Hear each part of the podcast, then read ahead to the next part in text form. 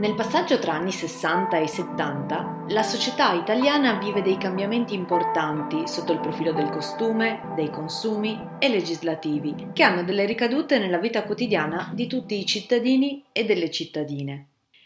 Per una, per tutte, per tutti, racconta alcune delle novità che soprattutto le donne si trovano ad affrontare in ogni puntata racconterò quindi una storia che vede le donne al centro del processo di trasformazione narrato.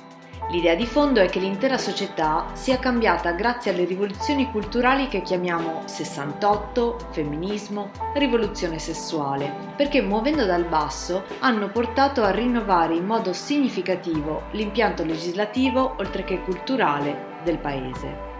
Io mi chiamo Francesca Indrighetti e sono una studiosa di storia. La mia prospettiva di indagine è la storia delle donne in età contemporanea. Temi proposti nelle cinque puntate che compongono il podcast sono tratti dalle riflessioni che ho compiuto fin qui sui temi della vita delle donne nella società italiana degli anni 60 e 70. Il problema del contrasto fra tradizione e modernità in ordine al comportamento femminile, l'irrompere nella carta stampata di nuovi modi di essere e di porsi per le donne.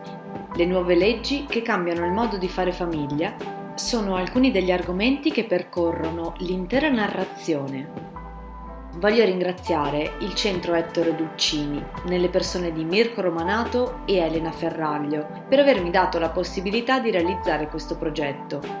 Ringrazio poi le tante amiche che mi hanno prestato le loro voci per arricchire il lavoro e permettermi di offrire la dimensione corale che volevo.